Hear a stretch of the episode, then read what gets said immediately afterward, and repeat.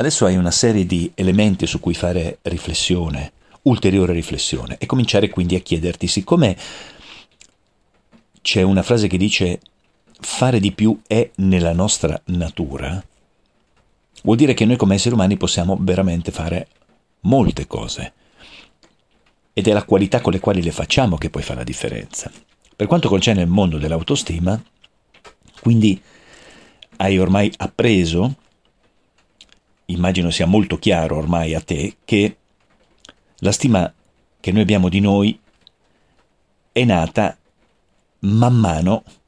che venivamo in contatto con persone e che interpretavamo ciò che ci accadeva nel nostro vivere. Quindi in modo completamente soggettivo ci siamo adattati ai cambiamenti continui che la nostra vita ha prodotto e quindi ogni volta ci siamo attivati per cercare un nuovo equilibrio. E allora abbiamo detto che quindi l'autostima non solo nasce da una mia interpretazione personale soggettiva, ma nasce anche per processi che vengono innescati dal mondo esterno, tanto che questo equilibrio tra ciò che arriva da fuori e ciò che io interpreto da dentro ci permette di vivere meglio. Tecnicamente lo chiamano locus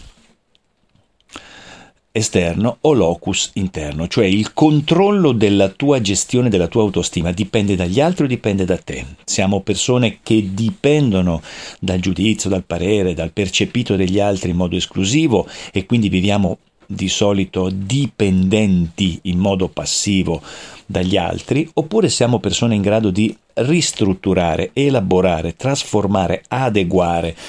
ciò che il mondo esterno ci manda come feedback, perché non possiamo non tenerne conto, in quanto se non ne teniamo conto rischiamo di scivolare nella sindrome di onnipotenza, ci raccontiamo che siamo i più fighi del mondo e non ascoltiamo nessuno. Se dipendiamo completamente dagli altri, finiamo per vivere questa dipendenza dove non sappiamo mai se siamo adeguati al mondo esterno perché il mondo esterno continuamente cambia idea o potrebbe cambiarla e quindi ci crea uno stato di dipendenza disfunzionale. Questo processo, invece di creare quindi una centratura, diventa di grande sollievo dal punto di vista emozionale. Perché? Perché nel momento in cui tu riesci a trasformare i principi che arrivano da fuori e li riequilibri rispetto al tuo sé ideale, ecco che diventa più prevedibile il nostro processo di comportamento, cioè più equilibrato. Questo ti abbasserà l'ansia, ti permetterà di gestire meglio le condizioni di stress che arrivano da fuori e quindi in generale ti creerà un miglior modo di entrare in contatto anche con gli altri, per cui va a lavorare su il potenziamento della qualità del clima di relazione. Per fare questo fermati di nuovo, prendi il tuo taccuino e evidenzia a questo punto quali sono stati quei mh, mm, elementi, quegli ingredienti, chiamali come ti è più piacevole, che qui posso identificarti come giochi che facevi, valori familiari che sono stati trasmessi nei quali ancora credi, quali sono i valori sociali che nel frattempo ti sei creato crescendo,